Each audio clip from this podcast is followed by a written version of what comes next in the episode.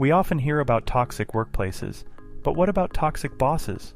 As a boss or leader, your behavior and actions can significantly impact your team's productivity, morale, and overall well being. But how do you know if you're a toxic boss? And more importantly, how can you fix it? In this episode, we will dive deep into the signs and characteristics of a toxic boss. We will discuss the effects of toxic leadership on employees and the organization as a whole. We will also provide practical tips and strategies for improving your leadership style and creating a healthy work environment for your team. Whether you're a new or experienced leader, this episode is a must listen. So grab a pen and paper and let's get started on the journey to becoming a better boss. Have you heard of the Hyvä theme for Magento? It is a powerful yet intuitive theme that has been designed to help Magento store owners create the perfect online store. With the Hyvä theme, you can create a store that is unique and engaging while taking advantage of the latest technology that will make your site blazing fast. The theme is built with a modern, responsive design that is optimized for maximum performance and usability. You can easily achieve Google Lighthouse scores of 10. It is also fully customizable, allowing you to adjust its look and feel to fit your brand. Overall, the Hyvä theme is the best choice for any Magento site. It is easy to set up and customize, and it provides powerful features to help you create a successful online store. Plus, it is designed to work seamlessly with your existing Magento store so you can take advantage of its powerful features and tools. With the Hyvä theme, you can create a beautiful, engaging, and successful Magento site. Go to hyva.io to learn more. That's hyva.io and tell them that Talk Commerce sent you. Are you interested in AI content generation, but you don't know where to start? Have you tried ChatGPT and found it doesn't work, or you don't even know what to do with the results? Have you had problems starting your marketing campaign or started and lost momentum? When was the last time you have a blog post live on your website? My friends at Content Basis have a fantastic offer for you. They use predictive analytics to find content opportunities that will perform on your website. They leverage those opportunities using machine learning and humans to create content that outperforms any other content you've seen before. They don't stop there. They have two human editors reviewing your content before it goes live. Once your content is live, they create 10 social posts on each of those content pages that was just launched. Finally, they work with you to see how those posts are performing and what they can do to add, change, or update the posts in the future. Content Basis is putting the human into your content marketing and your content automation. But don't take my word for it. Look at what Content Basis has been doing for Talk Commerce for the last four months. Content Basis is currently accepting beta candidates for WordPress, BigCommerce, and Shopify. Go to contentbasis.io. That's contentbasis.io and learn how you can create marketing strategies that work into the future. My name is Brent Peterson, and I'm your host. Please remember to subscribe wherever you download your podcasts. And now, Talk Commerce. Welcome to Talk Commerce. Today I have Tiffany Uman. Tiffany is a career coach. Tiffany, go ahead, introduce yourself, tell us your day to day role, and maybe one of your passions in life. Sure. Thanks so much for having me, Brent. I'm really happy to be here. So, I am a career strategy coach. I focus on empowering high achievers to become the top 1% in their career, really fast track their success, and start becoming very much fast tracked in their promotions, raises, job opportunities, and ultimately filling in a lot of the gaps that school never teaches us. Uh, formerly from becoming a career strategy coach, I was a former Fortune 500 senior director in the Fortune 500 space. So a lot of firsthand learnings fuel into my coaching practice today. And I'm very passionate about giving back and, and paying it forward so others don't have to feel alone in their career and what it takes to really become that top 1%. Uh, Uh, something that I'm, I'm really passionate about. Um, I'd say definitely my family. When I'm not working, I'm definitely spending a lot of time with them and soaking up the, the quality moments that we have together. It brings a lot of light into my life. So I, I'm definitely prioritizing that more and more. That's awesome. So we met because one of uh, my employees uh, sent me a link that you had done, an Instagram link, and I thought it was very good. Um, but so but we we did want to talk about bad bosses, and I thought, um, well, I guess I was a little bit encouraged that an employee would send me something about a bad boss. Tell us um, some of the toxicity that can come with bad bosses. Oh, yes. I mean, unfortunately, it's a little bit too prevalent. I've heard a lot of horror stories over the last few years alone, and you know, I've definitely experienced some very challenging moments myself. I mean, I've had great bosses, I've had not so great bosses. And I, I really feel for people going through some of those darker moments because it can really take a toll to your point, Brent. I mean, it can impact your confidence, your self esteem, your self worth.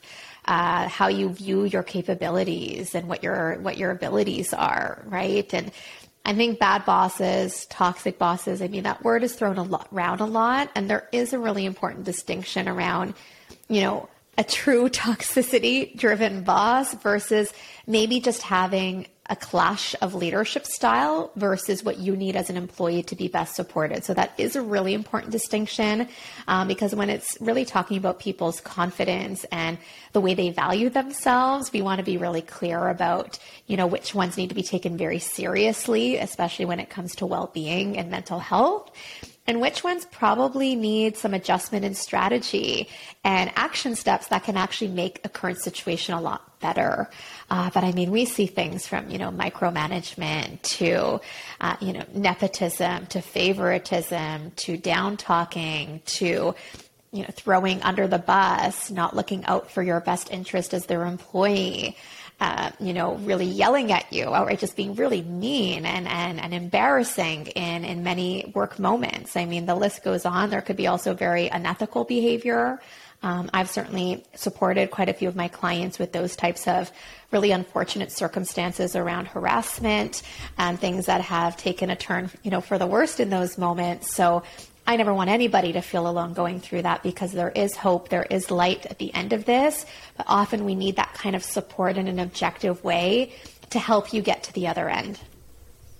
Yeah, I mean, you bring up a lot of good points um, about the uh, how how you interact with your subordinates and how your subordinates theoretically should interact with you as the boss. Mm. Um, I know that laughter in the workplace is of value, and we talked about the, the free joke project, which I completely forgot when we did our intro. So I'm I was just waiting pause. for that, Brent. Yeah, I'm sorry. We're going to pause, take 30 seconds, and I'm going to tell you a joke. And we decided if this joke should be toxic or not. So it could be the toxic joke project, and I, I don't have any toxic jokes. They're all dad jokes, so I apologize. Um, we're just going to take 30 seconds. I'm going to tell you the joke. All you have to do is tell me if you feel that joke should be free or if someday we should charge for it. And it's an easy one. Okay. We had a contest at work for the best neckwear. It was a tie. Hmm. yeah, I, I, agree. You know, we had to get it out of the way because. But a bump. yes. So yeah, I'm sorry. I, I, I like, delivery. It. Delivery was a very poor in that one. Um, it's all right, okay. So I like it. It's clever. I mean, I don't see anything particularly wrong with that joke. Yep, yep. It's uh, right. I won't make any more. I was going to make a bunch of puns because I'm also good at that, but I won't. Yeah, I, I, was saying that's a good pun. a good right. play on words for sure. um, all right, so um, let, us just talk with let's let's come back to the toxic boss and talk about how um, you, you, mentioned throwing under the bus. You mentioned um, not supporting you. Um, playing favoritism, mm. a lot of those things really work against having a great team, right? And oh, yeah. I know that I've been in situations where somebody leaves and then all of a sudden that person is the worst person in the world. Um, or if there's somebody that you know is in a company and you as the boss are saying bad things about that person. Talk a little bit about the differences between say subjective things you're saying about somebody and and being objective in terms of how you would like to, that person to improve. Oh yeah. I mean, I think the subjectivity versus objectivity is a really important one because I mean, subjectivity leads a lot of, of room for interpretation, right? I mean, what's really actionable there? What is actually founded in something that has some weight to it? Um, you know, when it comes to whether it's feedback, whether it's improving in a certain situation, I definitely tend to recommend moving towards objective because that's what's going to get the best buy in. It doesn't seem like it's emotionally driven. Uh, doesn't seem like it's just based off of feeling, but rather something that's going to help move the situation forward. And I that's really important, especially when we are working with more challenging bosses or managers. You don't want to stay in that emotional subjective state. It's likely going to backfire we need to be able to move into more of an objective lens and dialogue that's going to help your case and at least put some cards on your side to see if this is a, a relationship that's worth that's able to be improved and, and salvaged yeah, I know one thing. Well, so I'm a big believer in EOS, Entrepreneurial Operating System, and in that framework, we have a, a scorecard that, and the kind of the rule is, or not the rule, but best practice is that everybody should have a number. And a lot of people look at that. Maybe employees would look at that as saying, "Hey, I'm only a number." Mm-hmm. But I think that that that gives you an objective way of measuring your performance, and it also gives your boss a way of saying, "Hey, here's some objectives that we would like to achieve. Here's the here's the uh, data that helps us to determine if we're being successful in that or not." Mm. And it doesn't have to necessarily be bad. It could be something that points to something else that says, I wasn't able to achieve my number because of blah, blah, blah. Or, but I think it's a great starting point to have something concrete to look at to measure how well you're doing. Oh, 100%. Yeah, I mean, key performance indicators are really essential, right? Otherwise, how can you hold yourself accountable? Your boss can't really hold you accountable otherwise. And, and these are really critical to help you track your own progression as well. If if goals, objectives are very surface level, are very qualitative only, it's going to lead to a little bit of messy waters ahead. I can say it like that because you don't really have a proper baseline to go off of.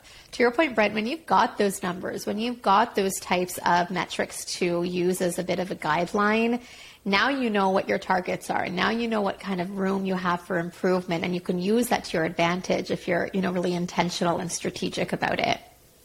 Yeah, and I think you as an employee are more comfortable when you know where the playing field is and the goalpost isn't getting moved. Oh yeah. In the subjectivity and uh, uh, it, when, when it's subjective, it's much easier to move the goalpost and say, "Well, you didn't achieve this," mm-hmm. and you don't know what you're supposed to achieve. Exactly. Exactly. I mean, I've seen it a lot, right? I've seen it happen a lot where, you know, someone will have a conversation with their boss. They'll say, yeah, you know, you're on your way to your next step. We just need to see this. They work on that. And it's such a surface level type of thing. So they think they're doing what they need to do. And then sure enough, they have another conversation a little while later, and their boss throws in something else in the mix, being like, no, well, we also still need you to do this. And it's still very subjective and surface level. And so it leads you to stay in your positions a lot longer than needed. It creates a lot of stagnation and frustration for the employee because they're trying to follow suit on what feedback they're being given. But the issue there is that it's not actually quantifiable enough in the feedback or metric driven that will allow them to have a better sense of accountability to drive their progression forward as well. So if you have a manager or a boss who just tends to stay very surface level in their answers, um, giving you a little bit of direction, but not enough that you can really sink your teeth into, that's likely a, a big watch out that you want to try to get more specificity on. What about when you consistently hear your boss say, I was very clear in what I was trying to say, and but nobody is clear in what they're trying to say. Mm-hmm. How how from and, and this is I suppose more for the um, for the manager or the boss to help them understand why they're not clear. Yeah. It just I, I'm a big proponent of simply putting it in writing and saying this is this is what we're we're trying to do yeah. rather than just stating it. Mm-hmm. Uh, and then comment on that. Uh, I'm so clear that why don't you understand what I'm saying? Oh yeah, and it, it, could also depend on the tone, right? Are they using like a condescending tone on top of it when they're telling you that of like, you know, I, I was I was very clear in what I said. I don't understand why you why you don't get it. Like that again is really making the employee feel very very bad and insecure in that moment of okay maybe i am missing something. Maybe it is me. When it could absolutely be the the onus of the manager but they're projecting that onto their employees as if they're doing something wrong. Um, but the big thing here is a lot of managers because they are so distant from the the day-to-day work or the execution let's say that their team is handling they might say something thinking that it is super clear, but there's other flayers to this, other facets to it that they don't have as much. Uh, they don't have as much connection to anymore. So for them, it sounds very obvious what they're asking.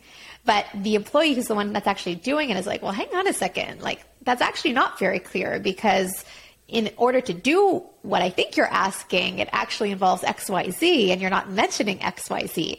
So a good way to counter that is the employee is to help them see kind of the, the other side of that coin, right? You could, of course, give them feedback on maybe how they're actually delivering the message if that's where the issue lies. But if it's more around kind of a disconnect between what they think they're sharing with you and what actually needs to get done, you need to be able to close that gap of saying, you know, I understand, you know, that you want us to work towards fill in the blank. You know, in order to do that, though, there is a piece that you haven't mentioned, and I, I believe that's where the, the confusion is coming from right? And then share more around that part so they kind of understand where you're coming from and you could find a middle ground to move forward more effectively than stay in this limbo state of confusion and, and disarray. Yeah, I can I can um, relate to the fact that uh, so I'm a visionary, and oftentimes there's four million things going in my head, and I'm assuming that everybody else understands what I would like out of something, right? Yeah. And that assumption is not met because they are not doing it, and then I get frustrated. Mm. I'm going to use past tense because I'm hoping I'm doing better. I would get frustrated in the fact that they didn't understand what I wanted to get out of it, even though they should have. I, you know, put, me putting some some projection or whatever that on the other person is often a problem in the sense that I'm my expectation is you know everything I know, right? Yeah. And that you can just go ahead and do it. And I don't have to give you much direction. You, all you have to do is do it. Yeah. And then if you don't do it, I'll get a little bit frustrated in that. And yeah. it, you know, for me, it's vis- I'm very visible when I'm frustrated. you can see it right on Zoom even. Yeah. So um, again, I, I, think it probably comes down to uh, writing it out and creating some clear goals and, yeah. and making sure that everybody's tracking those. Yeah, that's a big part of it. And I would also add to manage expectations, right? There's nothing wrong with being visionary. I think that's what's really going to inspire people, especially if you're really passionate about it and you're sharing it in a way where they could feel your excitement. They can feel like this could be something amazing that they get to be a part of. But to really get their buy-in, yes, it's part around sharing the vision, but also, you know, why their involvement in that vision is so critical and to help break down more of the action steps that's going to help deliver on that. And that's what I mean by managing expectations, because it's one thing to get the vision, but then, okay, what does that actually mean for me as this particular employer? What does that mean for my colleague who's also working on this? And it will help you as that manager and the leader to know that you're mobilizing your people in the right way, right? And it, it doesn't always have to be you necessarily being the one giving those action steps. It could be like a collaborative effort. It could be like, hey, this is the vision that you know, I want us to achieve. Let's have a conversation around some strategy that will help us get there or some goals that will help be uh, be good milestone indicators towards the end outcome as an example. So there's ways of doing that makes it a little bit more tangible without taking away you as a visionary because that's probably what makes you you and what um, can make someone really a great boss and leader. Um, I, I, want to talk a little bit about crisis and how a boss can either help or hinder in a crisis. And I'm going to again share my own personal experience on how I can now look back and see I was a very poor crisis boss. When something happens, and you know, let's just say in, in the in the software industry, something is going wrong with the client's website, and you as the boss are, are sort of you know we're disconnected from the day-to-day actions of whatever is happening in that project. You're asked to come in to try to help and solve something, And I used to, and I'm I, I'm hoping I don't do this anymore, but I used to immediately start doing the shoulds. And in EO, Entrepreneurs Organization, we have this thing called we don't should on anybody. We try to share our own experience rather than shooting on people. And as I look back at myself, my previous self in the last 10 years even, I can remember how many times that I entered a stressful time and instead of being a good coach or a mentor or in somebody to try to help somebody move forward, I started saying, I'm so disappointed in, in this team. I you should have done this. Why didn't we do that? When at that time of crisis, you as the leader should be looking at, and I just used the word should, I, I should have been doing things like, let's find the solution. Let's work together to find ways to move past this or whatever. Yeah. Uh, to talk a little bit about how a leader can come in and either be a hindrance or a big asset in that type of situation. Mm, it's such a great point, Brent. There's a few things that come to mind. I'll say, you know, as a starting point, when it comes to crisis management, being proactive is, is going to help so much. What I mean by this is, you almost want to be ready for the crisis before it even happens. You don't want to necessarily be in crisis mode to start coming up with strategy backup plans and, and spread the team a little bit thin when they're already likely a little bit stressed about what's going on. So that level of anticipation as a leader and a boss can be really helpful of, you know, knowing when times are good, that's actually a good time to kind of have things in place, have processes, uh, different types of mechanisms that will help should things you know, end up going sour a little bit later on. But in those actual moments when it happens, I, the the key is obviously you want to be able to still motivate your team during that time of challenge because that's where a lot of their light can shine through of how they rise above in a very difficult occasion and so, yes, I'm with you on like the should, the should. It's it's sometimes tempting to say of like you should just do this or you know why didn't we think of that and and get a little bit accusatory, but that's probably very counterproductive in those moments. So when the crisis is happening, obviously trying to stay calm and level-headed and more solution focused and really putting on that problem solver hat is going to be key. Um, because that's going to show that you're leading by example of saying, okay, look, let's you know, bring our heads together. This is obviously not an ideal situation, but getting overly stressed and worked up is probably only going to make matters worse. So let's, you know, try to keep keep calm and look at this from as an objective point of view as possible. What are things that are in our control that we can actually action right now and then get people's involvement so they feel like okay i have a voice in this i am being valued in, in what my contributions are um, without it falling into a little bit of that dictatorship of like, well, you got to do this, or you should do this, or why didn't you do that? And that will probably make them feel even worse in an already very difficult situation. Yeah, and I, there is a balance there because I can think of, you know, I, maybe I've swayed sometimes the opposite direction where all I'm doing is sharing my experience and hoping that somebody gleans something off of that. Where sometimes in a crisis, you do need a leader that says, go this way, do these things, let's just let's head down this path. And then it's, of course, on me as the leader to take responsibility for it. I think that's the second part of that is mm-hmm. you as a leader say, here's the direction we're going to take. We're going to solve it this way, and I'm taking responsibility if it mm-hmm. goes wrong, right? Oh, yeah. The, the other side to that is if you as the leader say you should do this, and that should didn't work, and then the person who did it screws up, and then suddenly, like you said earlier, we've thrown them under the bus for doing it wrong right? Oh, I think as a leader, absolutely. taking taking taking on that responsibility, and then not shifting the blame to anybody else. At the end of the day, you as the as the owner or the CEO are ultimately responsible for everything that happens. Mm-hmm. Yeah. And certainly a one off or a two off could be your team, but a three off, a four off, and a ten off is usually a management problem or a leadership problem. It's so true. It's so true. Being able to take that ownership, right? And that's a, a really great way to inspire your team as well. If they can see that, hey, you know, Brent is, you know, not afraid to say, you know, this was the wrong decision or, you know, maybe we should have taken a different direction. Often those post-mortem learnings are just as important as the learnings throughout the process. And a lot of you know, companies and teams almost discount that importance where it's like, okay, just on to the next thing, or we don't actually analyze enough what went wrong that led to that crisis. So, you know, we can pre- prevent it happening another time. Um, so th- those elements are really important because there's a, a, lot of gold that can come from those types of learnings and retrospection on you know what might have happened and how to how to serve up differently moving forward. Uh, but taking the ownership as the leader, as the boss, honestly brings a lot more respect than than anything else. You know, if you are the type of boss that's going to just blame it on your team, well, shame on you as the boss because you're still their boss and you let that happen. So it's just going to backfire either way if you try to almost brush it onto your team members when at the end of the day you're the one that made the decision, you're the one that helped guided things in that way, and you have to take some level of responsibility, um, if not a full part of that responsibility. Um, we talk.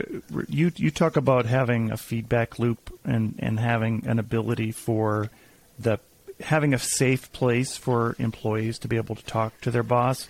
I, I did an interview a couple of months ago where a lady who was a, a VP said that her the owner of the company would give her 30 minutes every other week to simply bitch and complain about what's wrong at work without any feedback, no problem solving, just listening. Um, how how would you recommend a an owner open up that channel and make people feel comfortable doing that? Mm.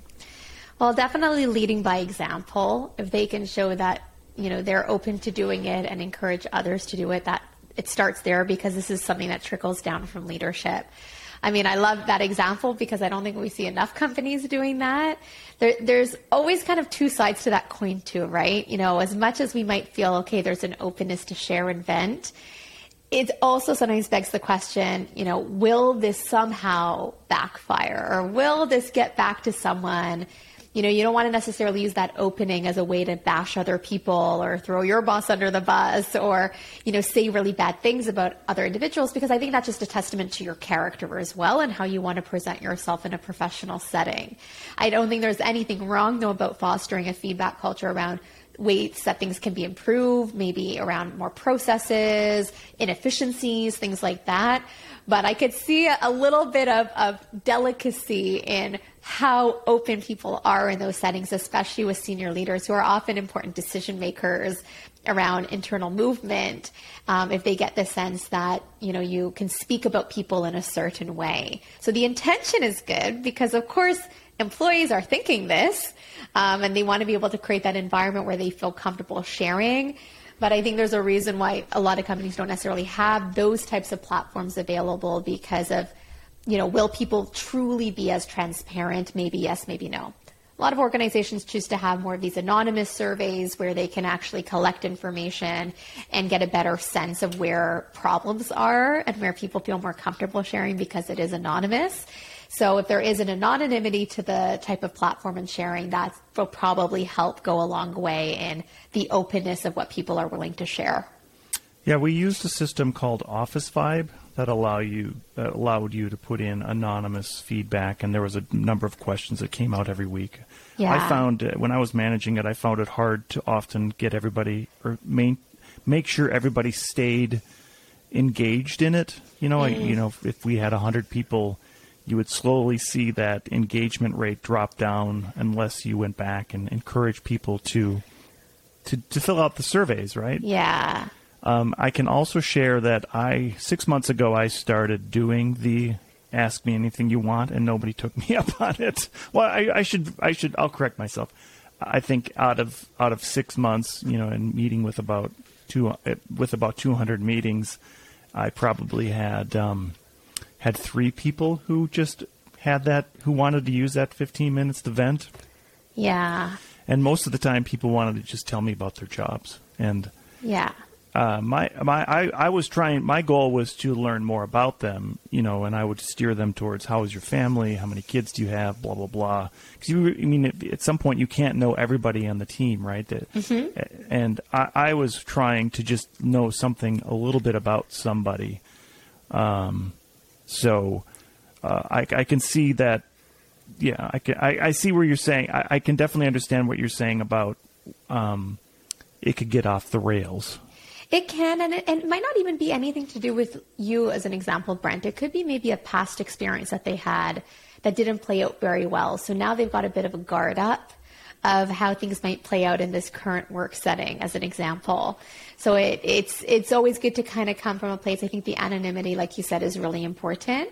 There's going to be the people who choose to take you up on it, who are really eager to fill feedback. Others that might feel like well, I don't feel like if I say anything, it's going to change anything. So I'm just not going to say anything at all, which is a little unfortunate. But that's probably being trickled down by the leadership. That's making them feel that their voice doesn't matter. That's a bigger problem.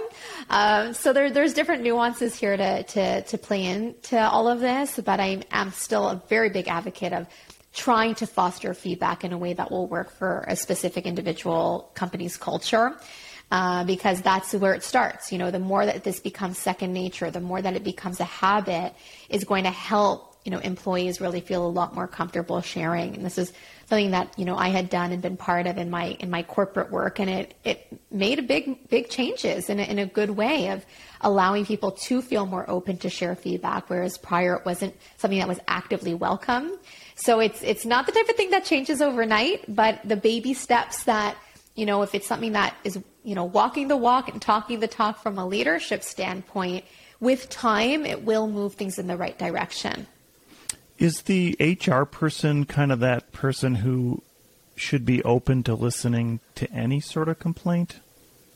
Like, is there somebody in the company that anybody should feel comfortable with if they have some huge concern or gripe? Technically, yes uh, HR is normally that entity that will do that and be that that sounding board.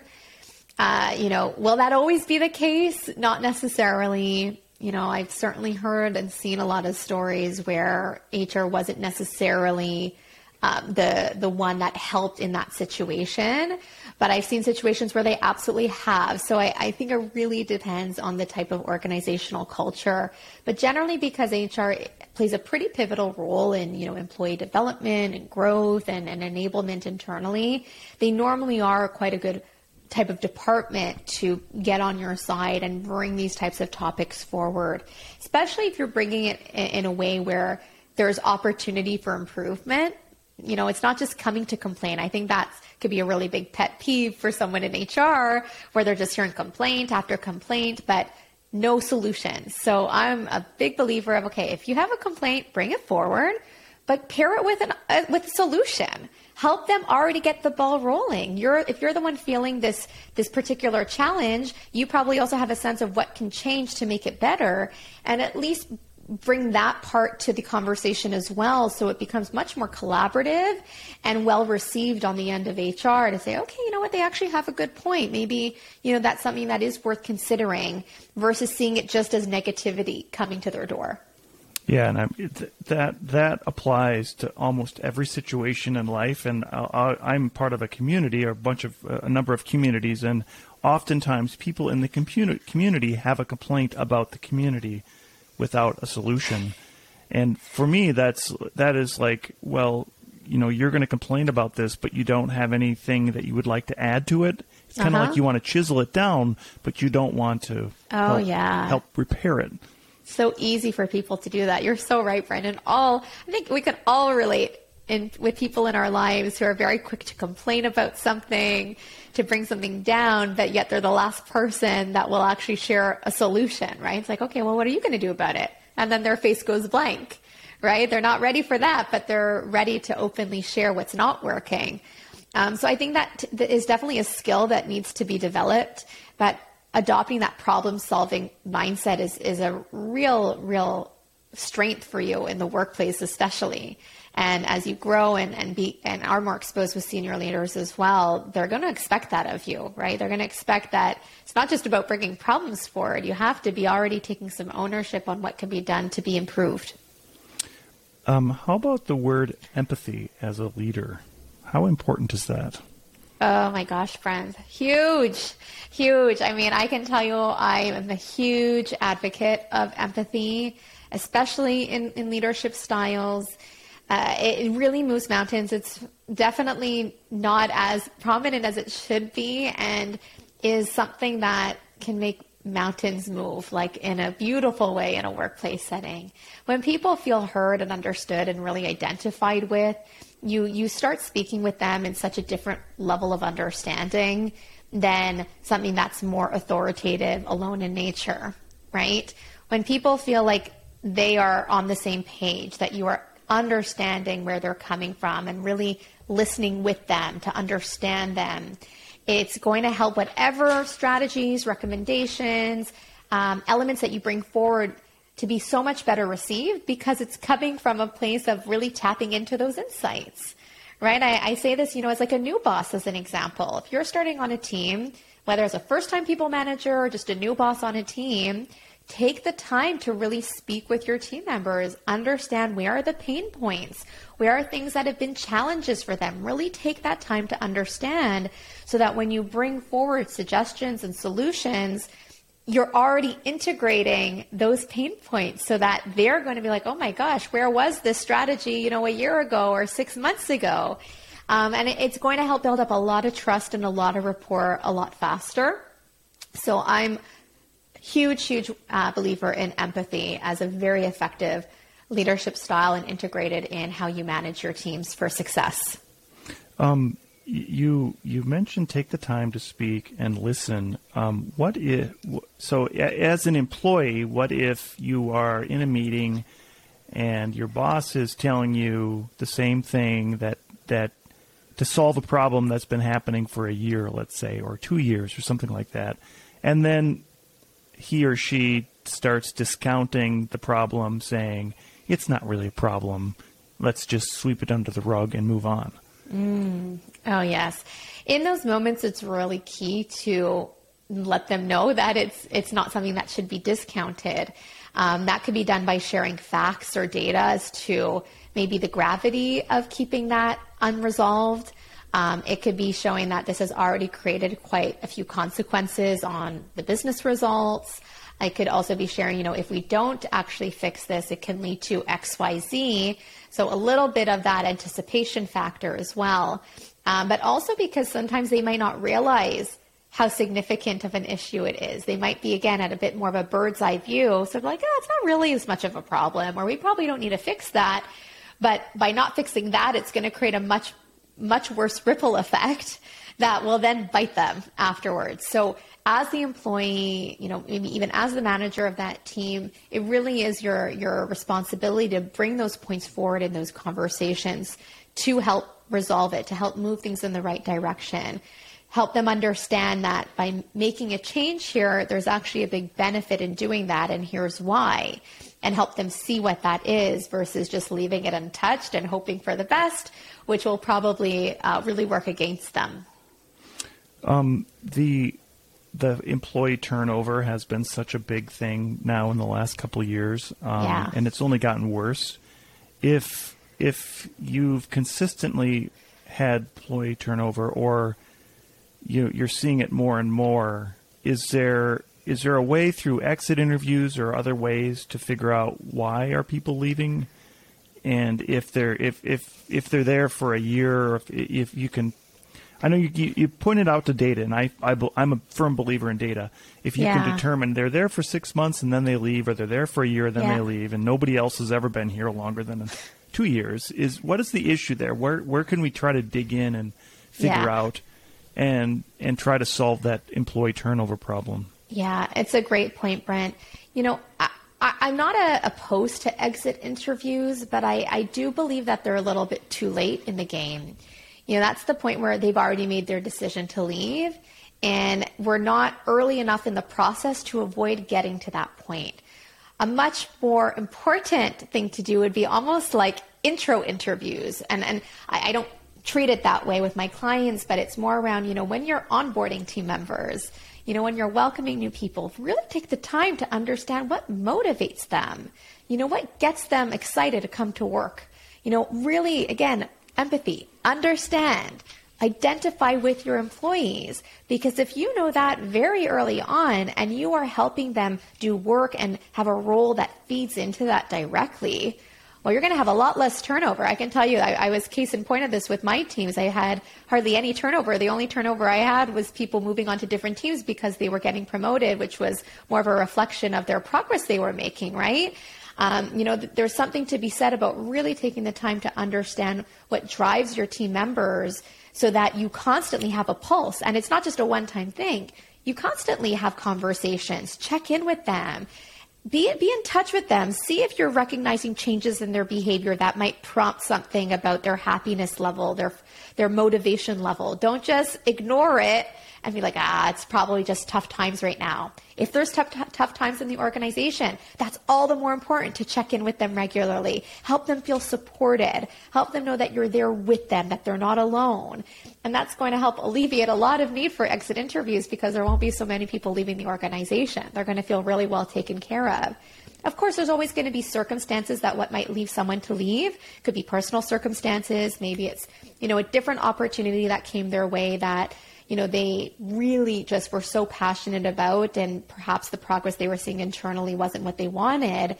But I guarantee by having these types of conversations more actively, it's going to kind of get to the root of the situation before waiting till exit interviews and this entire exodus of, you know, turnover of like, what's happening? What is going on here? Only to realize, oh, there's probably things we should have been doing earlier on in our onboarding or follow through with employee development that would have avoided us being in this situation.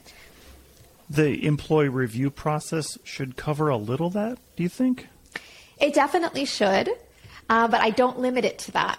I think, you know, performance reviews is one aspect, but I'm a big believer in having more continuous dialogue to really check in with your team and help guide them and make sure they're on track with their goals and helping to be a champion obviously coming to the beginning part of our conversation, if you have a really bad boss or a toxic boss, they might not be so supportive in that. And that might be a reflection of, you know, them as a, as a leader, but also possibly for you to move to a different team or maybe find a different type of organization that will enable really effective managers versus ones that are driving talent out the door. Um, but it's it's definitely something that t- plays into performance reviews and evaluations, but goes beyond that. If it's a really good boss, they're going to take the time to have more conversations and make sure that their team feels really motivated at all times. Do you recommend, as an employee, uh, pressing for interim reviews and, and maybe some kind of uh, uh, pre performance check in with your immediate supervisor to make sure you're on track? I do. Yes, I do. And it doesn't even have to be anything formalized. It could be pretty informal, just check in. And again, as the employee, this is your responsibility to build your own track record and bring forward the evolution that you're you're showcasing in your role.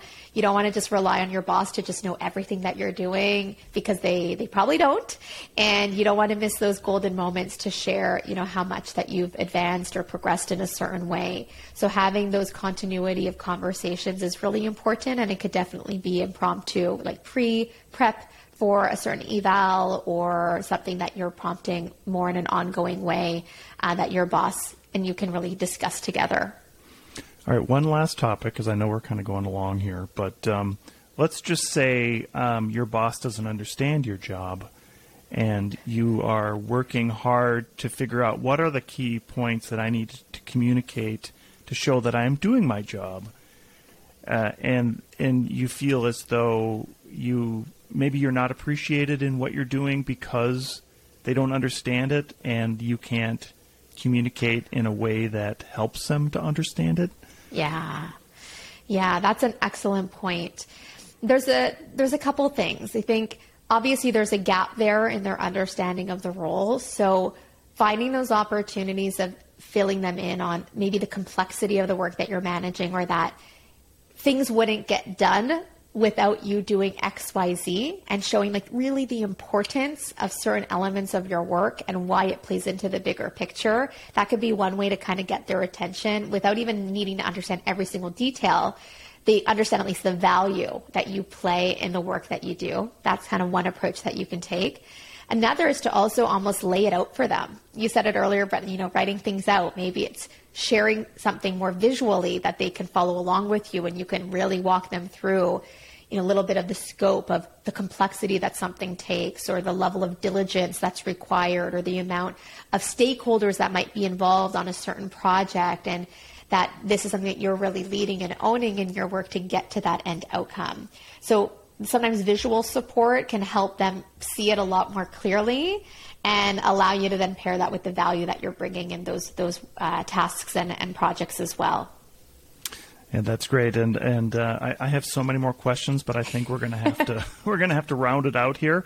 So, um, Tiffany, as we close out the podcast, I give everybody an opportunity to do a shameless plug about anything you'd like to plug. What would you like to plug today? Thanks, Brent. I love how you coined this, the, the joke and the shameless plug. Um, well, if anybody is interested, and it's, it's kind of timely with the topic of today, um, next week on uh, March 22nd, I'm actually hosting a free Workplace Essentials workshop. Um, it's a very exciting workshop, a 60 minute event that is going to help you navigate workplace dynamics really effectively and activate your most successful you. There's a lot of things that school never teaches us. A lot of what Brent and I talked about today fall into that, that camp as well. Um, and I'd love to really be there to help fill in those gaps and set you up for so much success in in the workplace because that's the foundation of inevitable success for you, and we want to get those things right. Uh, so yes, if you're open to joining, again, it's uh, March 22nd at 12 p.m. EST. Awesome. So you have just, I'm going to commit because my podcast comes out every Tuesday. So this will be, I'm going to make this one come out on the 21st of March. Oh. uh, and so we'll get it live by then and um, I, I, will put all the contact information in the show notes as well. Okay. Maybe I'll write something as a blog post in advance if you want to send it, and, and we can kind of direct sure. some people your way. Oh, I so, appreciate that, and I have a lot of different free resources as well, Brent. Um, uh, I just published a new uh, free LinkedIn learning course as well, a nano course all around answering common interview questions. So that is readily available. But if people want a little bit more uh, one one-on-one action time with me in terms of a workshop. Uh, it'd be great to see them join us there as well. And uh, one last question: Are you Canadian? I am. All right, good. So I got my accent right. Yes. Still, I, I had a Canadian yesterday as well. So where where where are you calling in from? I'm from Montreal. Oh wow! Okay, excellent. Yes. Um, good. Well, uh, Tiffany, this has been so enjoyable. I had another topic I wanted to talk about. It was the fluffy pancake versus the crepe, where you either you spread somebody so thin that it's you know loose in flavor, or versus the oven pancake where everything is all rich and inside, and you have plenty of space to work. Anyways, mm. maybe it'll be a new topic we can do in the future. I love it, Brent. Thank you so much for having me. This was a lot of fun. Thank you. Thank you for making it to the end of this episode of Talk Commerce please rate this episode wherever you download your podcasts. We are actively looking for people to participate in the Free Joke Project. Go to talk-commerce.com and sign up for your free spot on the Free Joke Project. If you are a business, I will do a 30 second elevator pitch in the spot to help promote your business. That's talk-commerce.com.